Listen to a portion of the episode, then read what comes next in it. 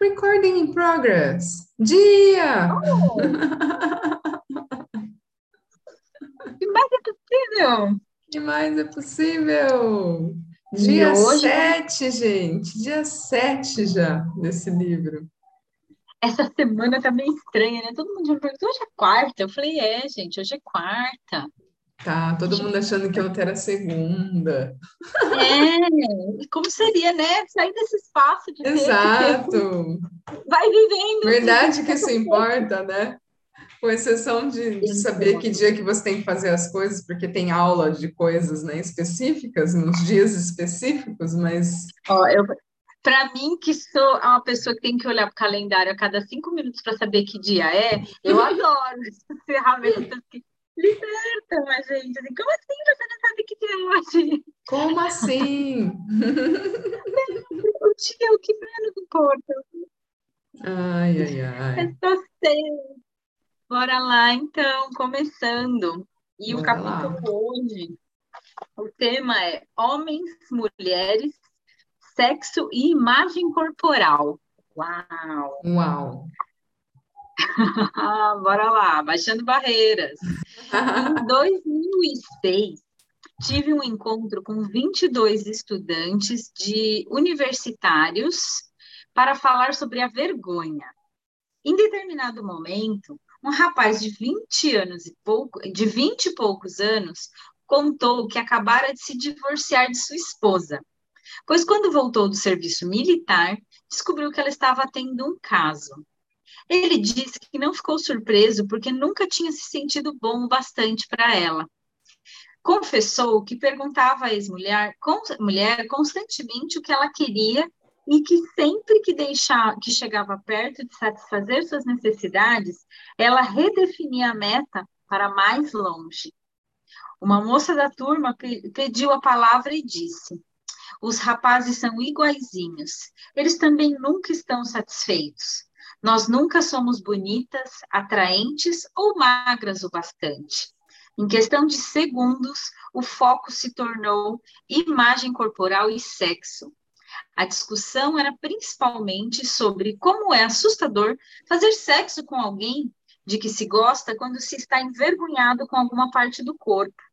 As jovens que começaram a discussão disseram: não é fácil fazer sexo e manter a barriga encolhida.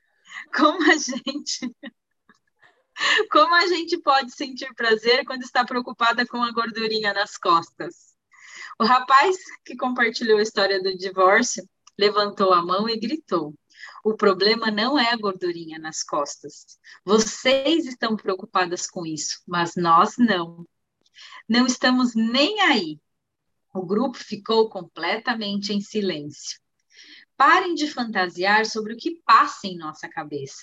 O que realmente pensamos é: você me ama? Você se importa comigo? Você me quer? Eu sou importante para você? Sou bastante, sou bom o bastante. É isso que estamos pensando na cama. Quando se trata de sexo, sentimos que nossa vida está em jogo. E vocês ficam preocupadas com essas bobagens? Neste momento, alguns rapazes na sala estavam tão exasperados que colocaram as mãos sobre o rosto. Algumas garotas choravam e prendiam a respiração. Uma das moças que tinha levantado a questão da imagem corporal disse: Eu não entendo. Meu ex-namorado vivia criticando meu corpo. O rapaz que deflaglara toda aquela emoção, aquela comoção respondeu: É porque ele é um idiota, não porque é homem. um outro rapaz, já próximo dos 30, se manifestou do seu lugar, olhando firme para todos nós. É verdade. Quando vocês querem estar conosco, sem reserva, nos sentimos mais valorizados. Ficamos felizes, mais felizes. Acreditamos mais em nós mesmos. Estou casado desde os 18 anos e é o que sinto com minha mulher.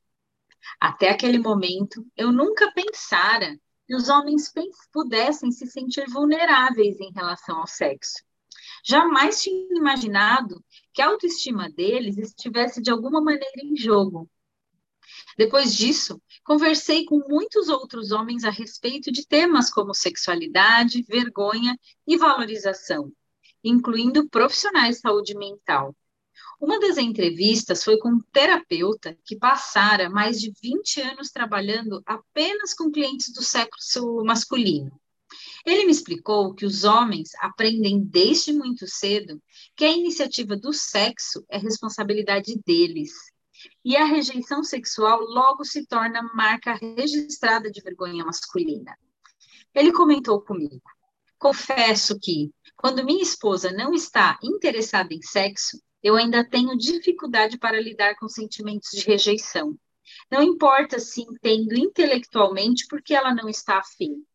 Fico vulnerável, é muito difícil.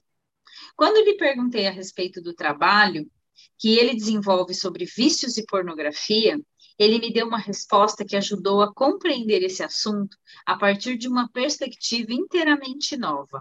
Ele disse: por 5 dólares e 5 minutos, você acha que está tendo o que precisa e sem risco de ser rejeitado? O motivo de essa colocação ter me impactado tanto foi por ser absolutamente diferente do que as mulheres pensavam. Depois de entrevistar mulheres por uma década, ficou claro que elas achavam que os homens buscam pornografia por não gostarem da aparência delas e por causa da falta de competência delas na área sexual. No fim da minha entrevista com o terapeuta, ele disse: a grande revelação é que o sexo é assustador para a maioria dos homens. E é por isso que todas essas coisas da pornografia à violência são tentativas desesperadas de exceder poder e controle. Exercer poder e controle. A rejeição é profundamente dolorosa.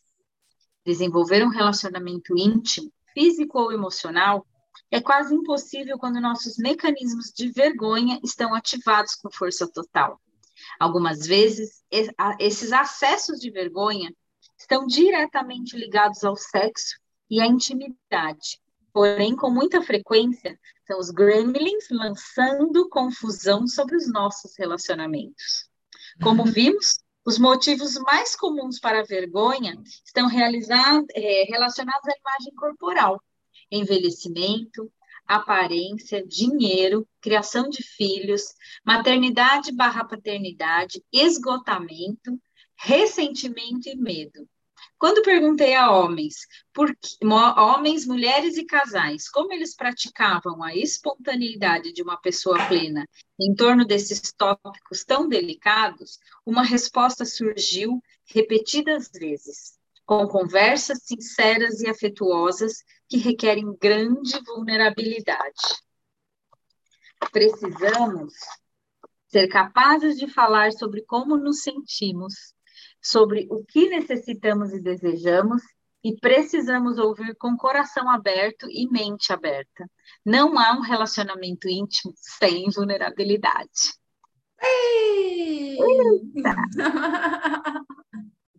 Mas engraçado que ela, assim, nessa caminhada, percebe como as coisas né, não são normalmente congruentes, é uma busca. Porque ela começou com o público feminino e quando ela se deparou com o público masculino, assim, praticamente uma pesquisa Outro refeita, né? universo, né? né?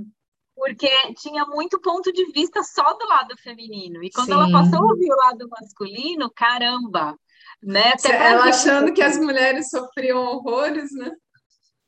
Não, e assim, isso é algo que a gente acessa. Eu acho que eu e você, como a gente está em relacionamentos né, há mais tempo, uhum. é, a gente, eu acho que essa barreira da aparência já é algo que a gente transpôs, mas Sim. em algum momento a gente teve nesse lugar do tipo, a gente sabe que é, as, os nossos parceiros estão com a gente independente da nossa aparência física, sim, sim. mas é uma construção porque a gente acaba ainda comprando o julgamento da estética externa, né? É Não, me sabe o que, que me vem também? Quantas mulheres às vezes estão num relacionamento que não está mais criando e às vezes não tem a iniciativa, né, de escolher diferente, porque só de imaginar ter esse tipo de intimidade com outra pessoa, tipo, já vai para além, entende? Tipo assim, como assim? Eu vou começar do zero, entende? Exato. E aí é mais uma caixa, né? que acaba ficando onde está, porque fica com aquele receio do que, de, de criar mais. É, não, é muito doido. Muito, muito doido, doido, cara. Vai lá. E, na verdade, então, o, a quebra dessa vulnerabilidade não tem que ser, não tem a ver com o outro, tem a ver com a gente, né? Porque você não pode ser só ser vulnerável com o seu corpo, no sentido de não ter vergonha, só com o seu parceiro. Sim! Né? É com, assim, todo, é com você mesma. E aí, quando a gente começa a ter clareza dessas informações, o quanto a gente se sente assim meio boba, né? Tipo, nossa, me preocupei tanto essa situação de, de ficar murchando a barriga para não parecer. Exato. E a pessoa pergunta: isso te incomoda?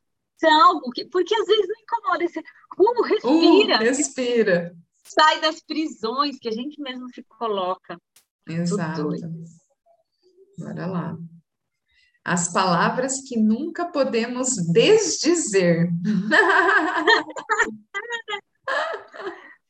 Quando é converso com casais, consigo ver como a vergonha produz uma das dinâmicas mais letais para um relacionamento.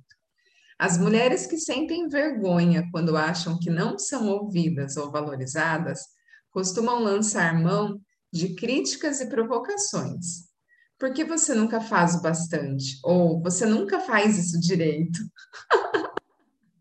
Os homens que sentem vergonha quando são criticados por serem incapazes se calam, levando as mulheres a ferir e provocar mais, ou reagem com raiva.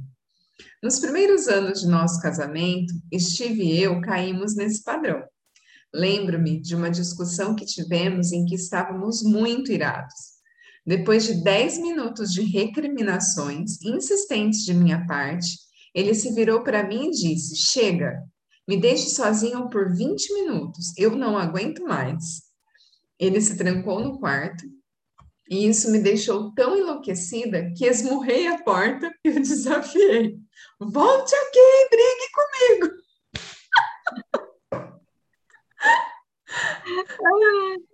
Antes, quando eu vi a mim mesma, percebi o que estava acontecendo. Ele tinha chegado ao ponto de se fechar ou reagir com raiva, e eu estava me sentindo desprezada e incompreendida. A consequência foi o desespero mútuo. Steve e eu completamos 18 anos de casamento. Ele é, sem dúvida, a melhor coisa que já me aconteceu. Quando nos casamos, nenhum dos dois tinha a menor ideia do que era um bom modelo de parceria, ou do que era preciso para fazer o casamento funcionar. Se alguém nos perguntar hoje o que consideramos a chave do sucesso de nosso relacionamento, a resposta será vulnerabilidade, amor, humor, respeito, esforço para se libertar da, ver da vergonha e uma vida livre de culpa. Nós aprendemos muito disso tudo em nosso próprio processo cotidiano de tentativa e erro, mas também com o meu trabalho e com os participantes da pesquisa que tiveram coragem de compartilhar suas histórias comigo. Sou muito grata a eles. Passar vergonha é uma experiência incrivelmente dolorosa. O que frequentemente não percebemos é que provocar a vergonha dos outros é igualmente sofrido. E ninguém faz isso tão bem quanto um cônjuge ou os pais. Estas são as pessoas que nos conhecem melhor e que têm acesso às nossas vulnerabilidades e aos nossos maiores temores.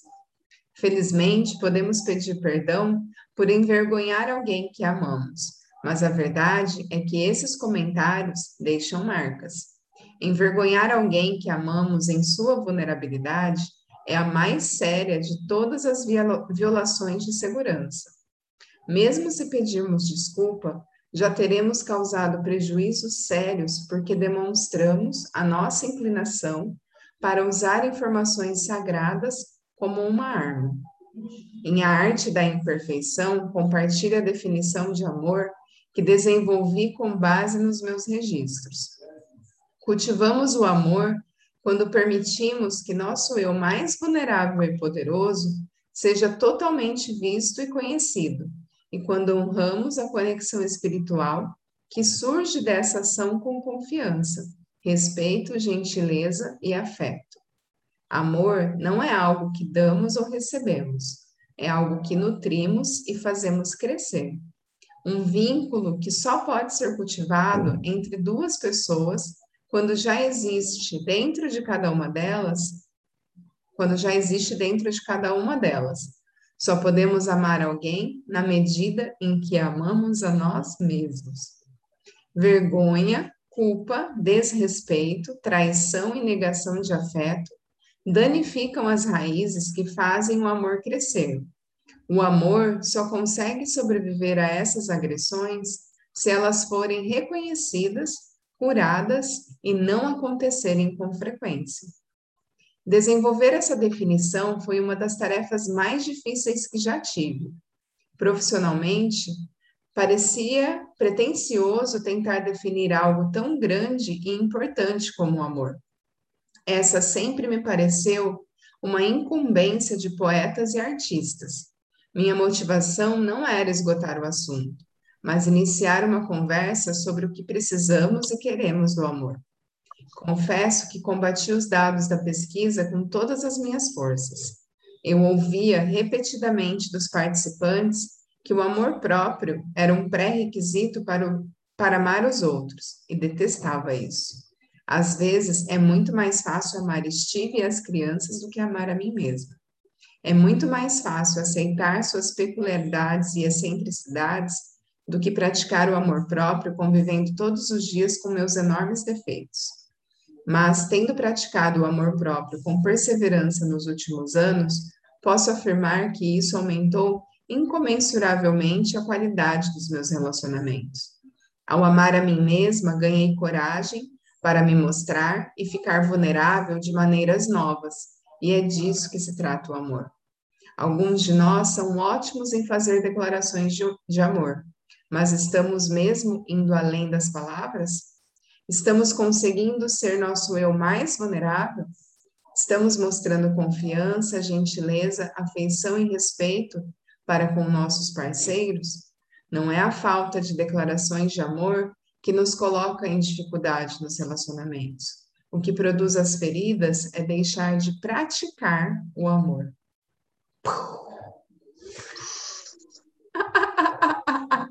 Achei muito bacana essas definições de amor aqui que ela trouxe, né? Muitas definições. E é muito mais fácil amar o outro.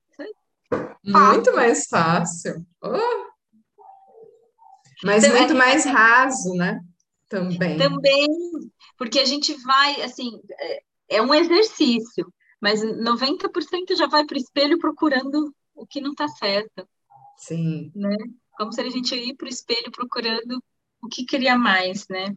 Tornando-se autêntico.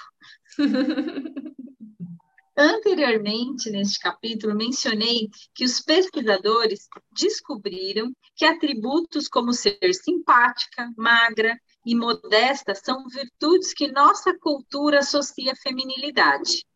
Pois quando examinaram os atributos ligados à masculinidade nos Estados Unidos, os mesmos pesquisadores identificaram os seguintes: conquista, controle emocional, assumir riscos, violência, domínio, hedonismo, autossuficiência, supremacia no trabalho, poder sobre as mulheres, desprezo à homossexualidade e busca de status. Entender essa li essas listas e o que elas significam é de fundamental importância para compreender a vergonha e promover a resiliência. Como expliquei no início deste capítulo, a vergonha é universal, mas as mensagens e expectativas que a despertam são organizadas por gêneros. Essas normas, femininas e masculinas, são o fundamento do mecanismo de vergonha. E eis o porquê se as mulheres quiserem e eis o porquê se as mulheres quiserem cumprir as regras. Elas precisam ser doces, magras, bonitas, caladas, mães e esposas perfeitas e não ter poder. Quem não alcançar essas expectativas vai cair na teia da vergonha. Os homens, por outro lado, precisam parar de sentir, começar a conquistar, botar todos em seus devidos lugares e se esforçar para chegar ao topo ou morrer tentando. Se empurrarem a tampa de uma caixa para pegar um pouco de ar, a vergonha acabará com eles. É necessário acrescentar que, para os homens, há também uma mensagem cultural que promove a crueldade homofóbica. Se alguém quiser ser masculino em nossa sociedade, não basta ser hétero. Tem que mostrar rejeição explícita, explícita à comunidade gay. A ideia do faça isto ou odeie estas pessoas se você quiser ser aceito em nosso grupo surgiu como um importante foco de vergonha na pesquisa. Não importa se o grupo é uma gangue, uma torcida organizada, um grupo da igreja ou um clube de machistas. O pedido que se faz aos membros para odiarem ou menosprezarem outro grupo de pessoas como uma condição de aceitação tem tudo a ver com controle e poder. Depois de analisar os 11 atributos da masculinidade, concluo que este não é o tipo de homem com quem eu quero passar a minha vida e que não é assim que desejo criar meu filho. A palavra que me vem à mente quando penso em uma vida construída em torno desses princípios é isolamento, que é pior tipo de solidão. Quando converso com homens e mulheres com alta capacidade de resiliência à vergonha, constato que estão bastante conscientes dessa lista. Eles mantêm os esquemas em mente para que, quando a vergonha bater a porta, possam checar essas normas à luz da realidade, praticando o segundo elemento da resiliência à vergonha, a consciência crítica. Feito isso, podem, então, es escolher conscientemente não fazer o jogo dela. O homem possuído pela vergonha ouve: você não deve ficar emotivo quando tiver que demitir pessoas. O homem que pratica resiliência à vergonha reage assim. Não vou aceitar essa mensagem. Trabalhei com, esse, com esses caras durante cinco anos. Conheço suas famílias. Tenho direito de me preocupar com eles. A vergonha sopra no ouvido da mulher que está fora da cidade a negócios. Você não é uma boa mãe. Por que vai perder a peça teatral da turma de seu filho? A mulher que pratica resiliência responde: Estou ouvindo, mas não vou cair nessa. Maternidade é muito mais do que ir a uma apresentação de teatro. Uma das maneiras mais poderosas de fortalecer nossos gatilhos da vergonha é aceitar as normas baseado nessas camisas de força de gênero. Um dos padrões revelados na pesquisa foi a constatação de como todo esse esforço para desempenhar papéis se torna quase insuportável por volta da meia-idade. Os homens se sentem cada vez mais isolados e o medo do fracasso os paralisa. As mulheres se sentem exaustas e, pela primeira vez, enxergam claramente que as expectativas do começo são impossíveis de cumprir as realizações, os elogios e as conquistas, que são uma parte sedutora de viver segundo essas normas, começam a parecer um péssimo negócio. Lembrar que a vergonha é o medo de perder vínculos, o medo de não sermos dignos de amor e de aceitação, nos ajuda a entender porque tantas pessoas na meia-idade passam a colocar seu foco na vida dos filhos, trabalhar por 60 horas por semana envolver-se em vícios e casos extraconjugais ou se entregar à completa desmotivação. Nós começamos a desmoronar. As expectativas e mensagens que abastecem a vergonha nos impedem de perceber quem nós somos como pessoa. Hoje olho para trás e me sinto muito grata pelas mulheres e pelos homens corajosos que compartilharam suas histórias comigo. Jogar fora essas listas de que nós deveríamos ser é um outro ato de coragem. Amar a nós mesmos e nos apoiarmos mutuamente no processo de nos tornarmos autênticos talvez seja o maior gesto de viver com ousadia. Vou terminar esse capítulo com um trecho do clássico da, da literatura infantil da língua, da língua inglesa, de 1922, de Velvet Rabbit, o Coelho do, Veludi, do Veludilho, da escritora Marjorie Williams. É uma bela lembrança de como é muito mais fácil nos tornarmos autênticos quando sabemos que somos amados. Ser real não tem a ver com a maneira como nós fomos feitos, disse o pele de cavalo. É uma coisa que acontece quando uma criança o ama por muito, muito tempo e não apenas para brincar com você, mas o ama de verdade, então você se torna real. Isso dói, que saber o coelho. Às vezes, respondeu o pele de cavalo, pois ele era sempre muito sincero. Mas quando somos reais, não nos importamos de nos ferir. Tudo isso acontece de uma vez ou acontece aos pouquinhos? Não, acontece tudo de uma vez. Você se torna real, leva muito tempo. Por isso não corre, não ocorre normalmente com pessoas que desmontam com facilidade, ou que têm pontas afiadas, ou que têm que ser tratadas com muito cuidado. Geralmente, quando você se torna real, a maior parte de seu pelo já caiu, seus olhos pularam para fora, suas juntas já se curvaram e você está bem surrado. Mas essas coisas não incomodam mais, porque quando alguém se torna real, não pode ser mais feio, não pode mais ser feio, a não ser para as pessoas que não entendem de nada. Muito bom, muito, muito bom. Muito bom, gente. É que eu acho que quando a gente está nesse espaço, é realmente, né? Você tem pelo, tá caquética, você tá... não é o que importa. Não é o que importa. Você só acessa isso porque você está no ponto de vista que está sendo amado, e tudo bem. Né? Se esse é o caminho para sair desse espaço, né, da vergonha e dessas caixas, e acessar a autenticidade. Sim. Deixa eu ler mais um pouquinho aqui nesse capítulo. É, porque aqui vem um arsenal agora. Vem. Arsenal contra a vulnerabilidade, hein? Caraca! Quer tenhamos 14 ou 44 anos, nossa armadura e nossas máscaras são individualizadas e exclusivas, assim como a vulnerabilidade, o desconforto e as dores que tentamos minimizar. Por isso fiquei surpresa ao descobrir que todos nós temos um pequeno arsenal de mecanismos de proteção em comum. Nossa armadura pode ter sido feita sob medida, mas algumas partes dela são permutáveis. Ao abrirmos algumas frestas da armadura, podemos expor à luz do dia elementos mais ou menos universais de proteção contra a vulnerabilidade.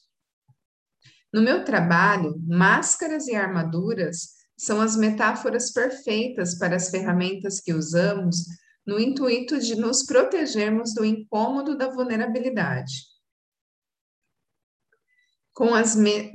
com as máscaras, nos sentimos mais seguros, mesmo quando elas nos sufocam.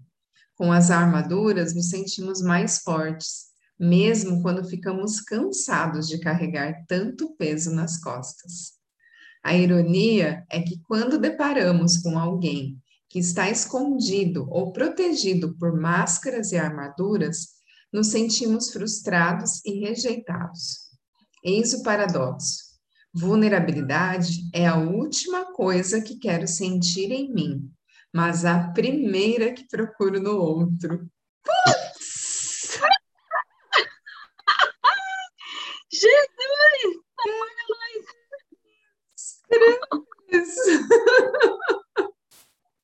Vou até copiar essa. Essa aqui. Uau! Se eu estivesse dirigindo uma peça sobre o arsenal contra a vulnerabilidade, o cenário seria um refeitório de colégio e os personagens seriam os nossos eus de 11, 12 e 13 anos. Escolhi essa faixa etária porque pode ser difícil identificar a armadura nos adultos. Uma vez que a vestimos por muito tempo, ela se molda às nossas feições e acaba ficando indetectável, como uma segunda pele. Com as máscaras acontece o mesmo. Entrevistei centenas de participantes que compartilhavam do mesmo medo. Não posso tirar a máscara agora. Ninguém sabe como sou realmente. nem meu cônjuge, nem meus filhos, nem meus amigos. Eles nunca estiveram com meu eu verdadeiro. Para dizer a verdade, nem eu mesmo tenho certeza de quem eu sou por baixo disso tudo. Quem nunca, gente? Caraca! Os pré-adolescentes e adolescentes, no entanto, são muito diferentes. É no ensino fundamental que a maioria de nós começa a tentar novas e diferentes formas de proteção. Nessa tenra idade, a armadura ainda é estranha e desconfortável. As crianças são desajeitadas em seus esforços para esconder o medo e a dúvida, o que torna mais fácil para os observadores enxergar quais armaduras elas estão usando e por quê. Dependendo do nível de vergonha e medo, a maioria das crianças ainda tem que ser convencida de que o peso da armadura ou a natureza sufocante da máscara são dignos desse esforço. Elas vestem e tiram as personas e proteções sem hesitação, e às vezes na mesma sequência de frases.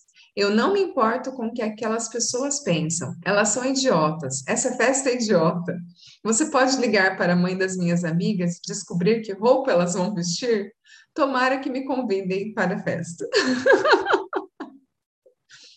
Falando por experiência própria, o mais difícil de criar uma filha no ensino médio é ter que ficar cara a cara com a estudante desajeitada e de mãos suadas de nervosismo que ainda mora dentro de mim. Meu instinto na época era baixar a cabeça e correr, e ainda sinto esse impulso palpitando em mim quando Ellen está passando por alguma dificuldade. Quer tenhamos 14 ou 44 anos, nossa armadura e nossas máscaras são individualizadas e exclusivas, assim como a vulnerabilidade, o desconforto e as dores que tentamos minimizar. Por isso, fiquei surpresa ao descobrir que todos nós temos um pequeno arsenal de mecanismos de proteção em comum.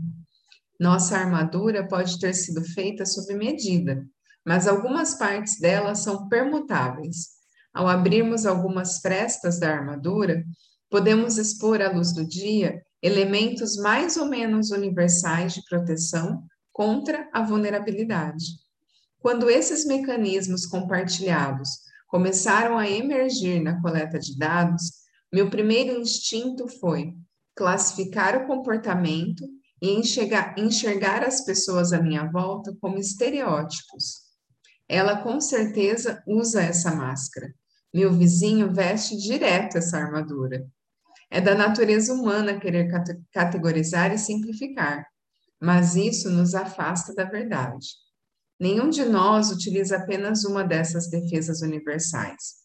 A maioria será capaz de se relacionar com quase todas elas, dependendo das diferentes situações que se atravessam. Minha esperança é que uma espiada nesse arsenal nos ajude a olhar para dentro de nós mesmos. De que forma nos protegemos da vida? Quando e como começamos a usar esses mecanismos de defesa? O que nos faria abrir mão da armadura? Caraca! Aí o próximo item. Nossa Senhora, gente. Dá para ler esse pequenininho, bora lá. Vai. Ser o bastante. A partir, a parte que me pareceu mais contundente da minha pesquisa foi descobrir as táticas que irei descrever a seguir. Elas permitem que as pessoas tirem suas máscaras e armaduras. Presumi ter encontrado estratégias exclusivas para cada mecanismo de proteção, mas estava enganada. No primeiro capítulo, falei sobre ser o bastante, como antídoto para a escassez e exemplifiquei as características da escassez, como a vergonha, a comparação e a desmotivação. Portanto, parece que acreditar que somos bom o bastante é o caminho para fora da armadura. Ele nos autoriza a tirar a máscara. Com este senso de ser o bastante, vem a aceitação do próprio valor, dos limites e do envolvimento com a vida. Isso está no âmago de todas as estratégias adotadas pelos participantes da pesquisa para se libertarem de suas armaduras. Eu sou bastante. Entre parênteses, dignidade versus vergonha. Já chega. Entre parênteses, limite versus vontade de vencer sempre e comparação. Mostra-me assumir riscos e deixar que me vejam é o bastante. Mostrar-me, assumir riscos e deixar que me vejam é o bastante. Entre parênteses, envolvimento versus desmotivação. Todas as pessoas que entrevistei a esse respeito falaram de suas dificuldades em relação à vulnerabilidade. Ninguém é capaz de abraçar a transparência e a vulnerabilidade sem reservas, hesitação ou medo. Quando se trata de incertezas, riscos e exposição emocional, o que mais escutei foram relatos de pessoas tentando vestir algum tipo de armadura antes de finalmente se entregar. Meu primeiro instinto é espaço, mas isso nunca funcionou. Por isso agora eu e isso mudou a minha vida.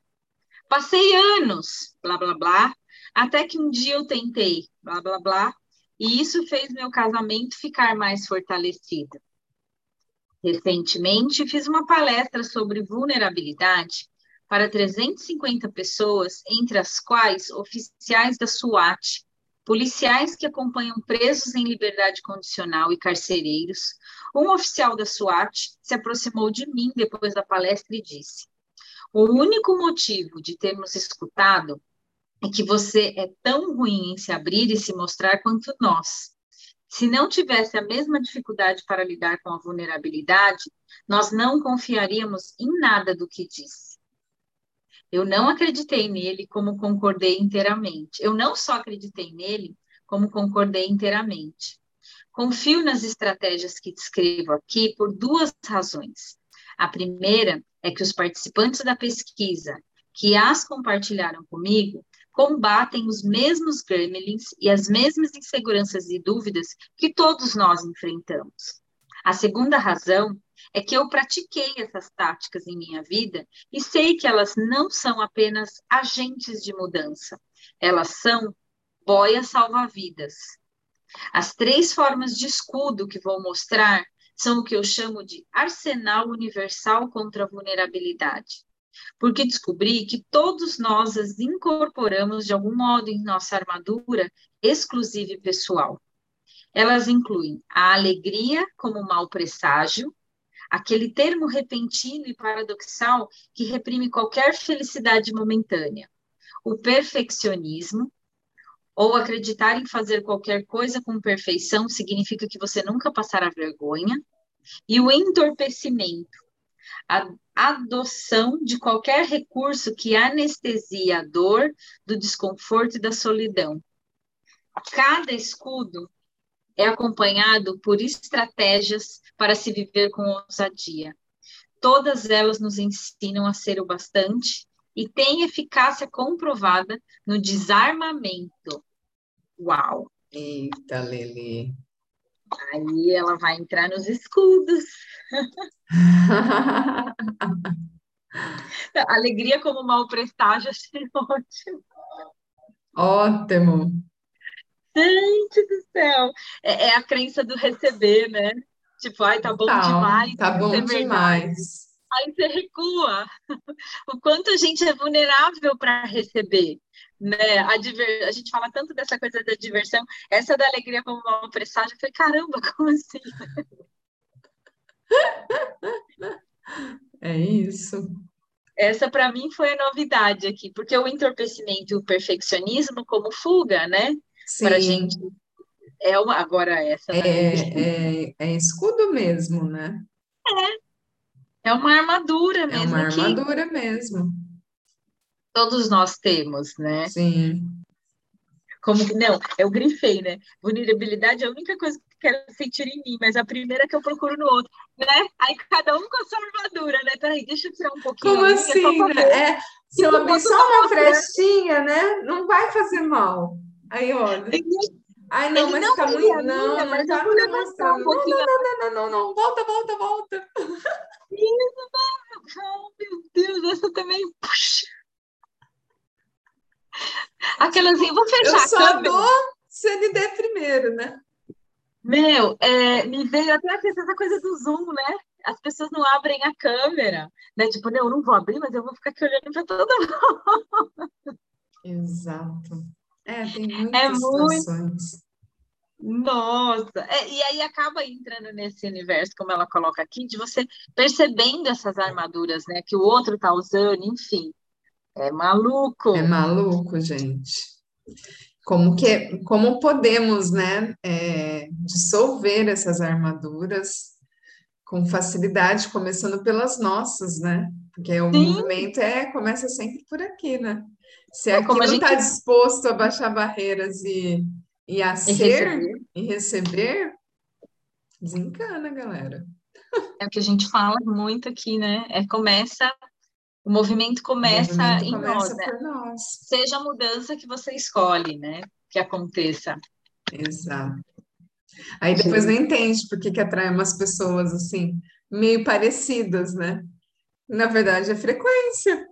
Você está vibrando isso. Aí o que vem é, é mais disso. Nossa! muito doido, muito doido, muito doido.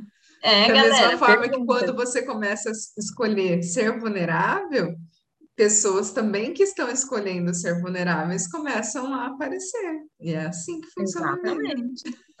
tipo, como assim você está sem máscara? Coloca essa máscara agora! De ficar sem máscara estava me sufocando.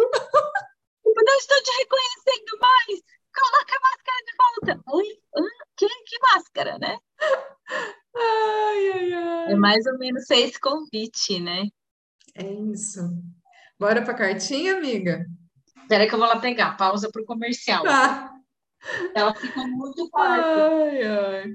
Entraram algumas pessoas aqui no Instagram, gente. Eu continuo aqui avisando que estamos ao vivo no YouTube. que mais é possível? E aqui no YouTube, como estamos? Luana está aqui, a Camila está aqui. Gratidão, meninas, por vocês estarem aqui com a gente. Vamos lá, vamos ver a cartinha. Vamos para a cartinha. Começar eu falei que eu tô terminaram. Tipo aqui em casa hoje. Ah, esqueceram de mim? Nossa, como pode ser mais divertido. Vocês fazem isso de ficar andando assim dentro de casa? Eu faço. Gente, quando a gente começa essa caminhada, eu não sei, ah, mas a gente fica meio doida, assim, o povo olha pra Então, tudo certo. Faz umas coisas e fala, oi? tipo, a minha máscara caiu! ui, ui!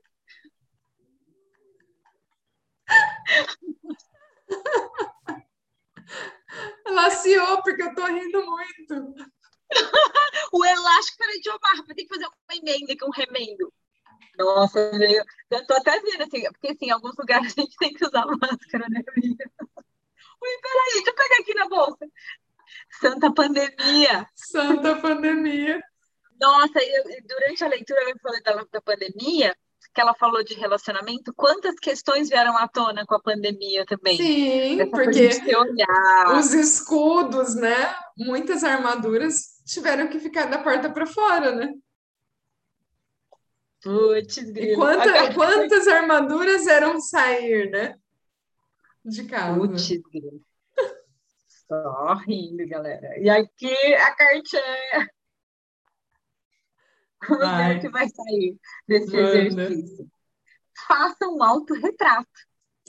Caraca! Aqui ele fala ali. Ele fala literalmente para desenhar. Mesmo que não tenha a menor habilidade para desenhar, depois de pronto, examine o desenho, procurando descobrir o porquê de cada traço. Observe a expressão que você deu a si mesmo. Faça mais de um desenho se achar necessário. Ai, caraca! Vai sair o desenho a máscara na máscara. Quem, quem somos nós sem nossas máscaras e escudos, gente? Qual é a energia, né? Na verdade, eu acho que acho que isso dá para ir muito além, assim. Eu acho que dá para pegar vários elementos assim da vida, da natureza ou da personagens até se conectar com a energia do que eles representam, que é o que demonstra quem você gostaria que as pessoas, na verdade, te percebessem que você é, na verdade. Mas que muitas vezes você não se permite as pessoas te perceberem dessa forma. Muito doido. E assim, aí aqui, para contribuir, eu posso trazer um desafio, que é uma brincadeira. Porque a gente, na verdade, a gente tem habilidade para desenhar. Um lado do cérebro, que, se eu não me engano, é o esquerdo, é o da criatividade. E é o que tem maior habilidade para desenhar. E aí você vê como o cérebro é danado, mas a gente pode enganar ele. Quer fazer um desenho de vocês assim, sem. Para se surpreender, pega uma foto, vira de ponta cabeça e desenha essa foto de ponta cabeça. Porque o que acontece? Quando você vai fazer um retrato na posição normal, o teu cérebro já tem um pré-julgamento de olho, boca, é, cabelo. Então ele vai trazer a imagem mental. Se você vira, e vai congelar o seu movimento, né? Ele não vai. Então você vai desenhar linha por linha, traço por traço. Essa é a desconstrução que a gente aprende na faculdade de artes. É, é desenhar como criança. Que a criança ela não tem um ponto de vista. Ela vai desenhar a primeira cadeira, é uma cadeira da cabeça dela. Então ela não tem essa. Então para tudo que você quiser desenhar sem um ponto de vista de uma imagem pré-estabelecida do cérebro, é só mudar ela de posição. Que aí seu cérebro vai falar, caramba, mas eu, é uma cadeira de ponta cabeça. Aí você vai desenhar a imagem projetada ali, mas não a cadeira que está projetada no plano mental. Mas Caraca. assim, não fica perfeito, porque a gente não é um artista, né? Mas. Ou quantos artistas vão surgir aí, hein? Exato. Por isso não tem aqueles cara que faz o desenho com a tela de ponta cabeça e depois vira. Sim, porque verdade. É, ele está assim, não tem a construção de uma imagem pré-estabelecida. Faz com a Sofia essa Vou brincadeira. Fazer. A Sofia pega o desenho, a imagem dela, tipo, meu, sai o desenho. Lembrei agora dessa atividade. é um exercício para desenho. Caraca, legal, vamos praticar, gente. Compartilhem, eu quero ver os desenhos lá no nosso grupo fechado. Aquela assim, mãe, o que, você está fazendo? Peraí que eu tenho um desenho aqui agora para fazer, peraí. Ai, ai. Isso, galera. Então é isso, galerinha. Vamos bora parando por aqui, prática. bora praticar. Bora, já deliberamos, nos inspiramos, bora agir, né? Agir. Bora criar o nosso dia. Meninas, partir... quarto, peraí, o quarto ser vulnerável, ao quanto ser vulnerável abre infinitas possibilidades. Sim, Lu, a Lu comentou aqui no, no YouTube. É isso mesmo. Lembrando, Lu, que é, é estar vulnerável é, é, é esse espaço, essa de estar disposto a receber sem julgamento. Recebe tudo, né? Não, e receber de você mesmo em primeiro lugar, Sim, né? Exatamente. É. De, pode começar desde um autorretrato, né? Que você pode, em algum momento, exigir uma perfeição e você já começa a barreira. Ah, mas eu não sei desenhar, não sei o que. Já fala que mesmo que você não tenha habilidade, faz divirta-se, como a gente fala, divirta-se, né? Eu acho que quando a gente vai para esse espaço de buscar no caminho da diversão, fica mais leve e a gente também tira essa alegria como mau presságio. Sim, exatamente, porque é simples e é divertido, gente. A gente que complica. Exato. Para que fazer fácil se pode complicar? Para quê? Pra quê? Ontem eu escutei uma numa live que estava acompanhando, que ela falou é, uma, a maior barreira para o nosso receber é o nosso trauma e o drama. Simples assim. É o mimimi, né? É o mimimi. Então, onde a gente está escolhendo mimimi ainda, né? Por favor, né? Vamos lá? Sair desse lugarzinho? Dessa caixinha? Né, abrir a tampa só um pouquinho, assim, né, para espiar. Começa abrindo a tampa, só para você perceber que tem outras possibilidades. E que não está sozinho, né? É, Exato. Hoje a gente, a gente às vezes torna o nosso mimimi maior do que a gente mesmo. Então. E hoje a gente tem consciência que as pessoas estão acessando a nossa vulnerabilidade, a gente está expondo isso. Mas é uma escolha, então só é uma, escolha, escolha leve. Entendeu? E tá tudo bem. Então faça esse exercício essa explore, explore isso. Peraí, se eu tirar essa máscara aqui, ou isso aqui aqui, vou ficar vulnerável nesse espaço, o que, que de pior pode acontecer? Pode Sim. ser que se surpreenda, né? A gente só se surpreende, né? Só, só, só se surpreende. Põe a máscara agora. tipo, põe a máscara. Tá.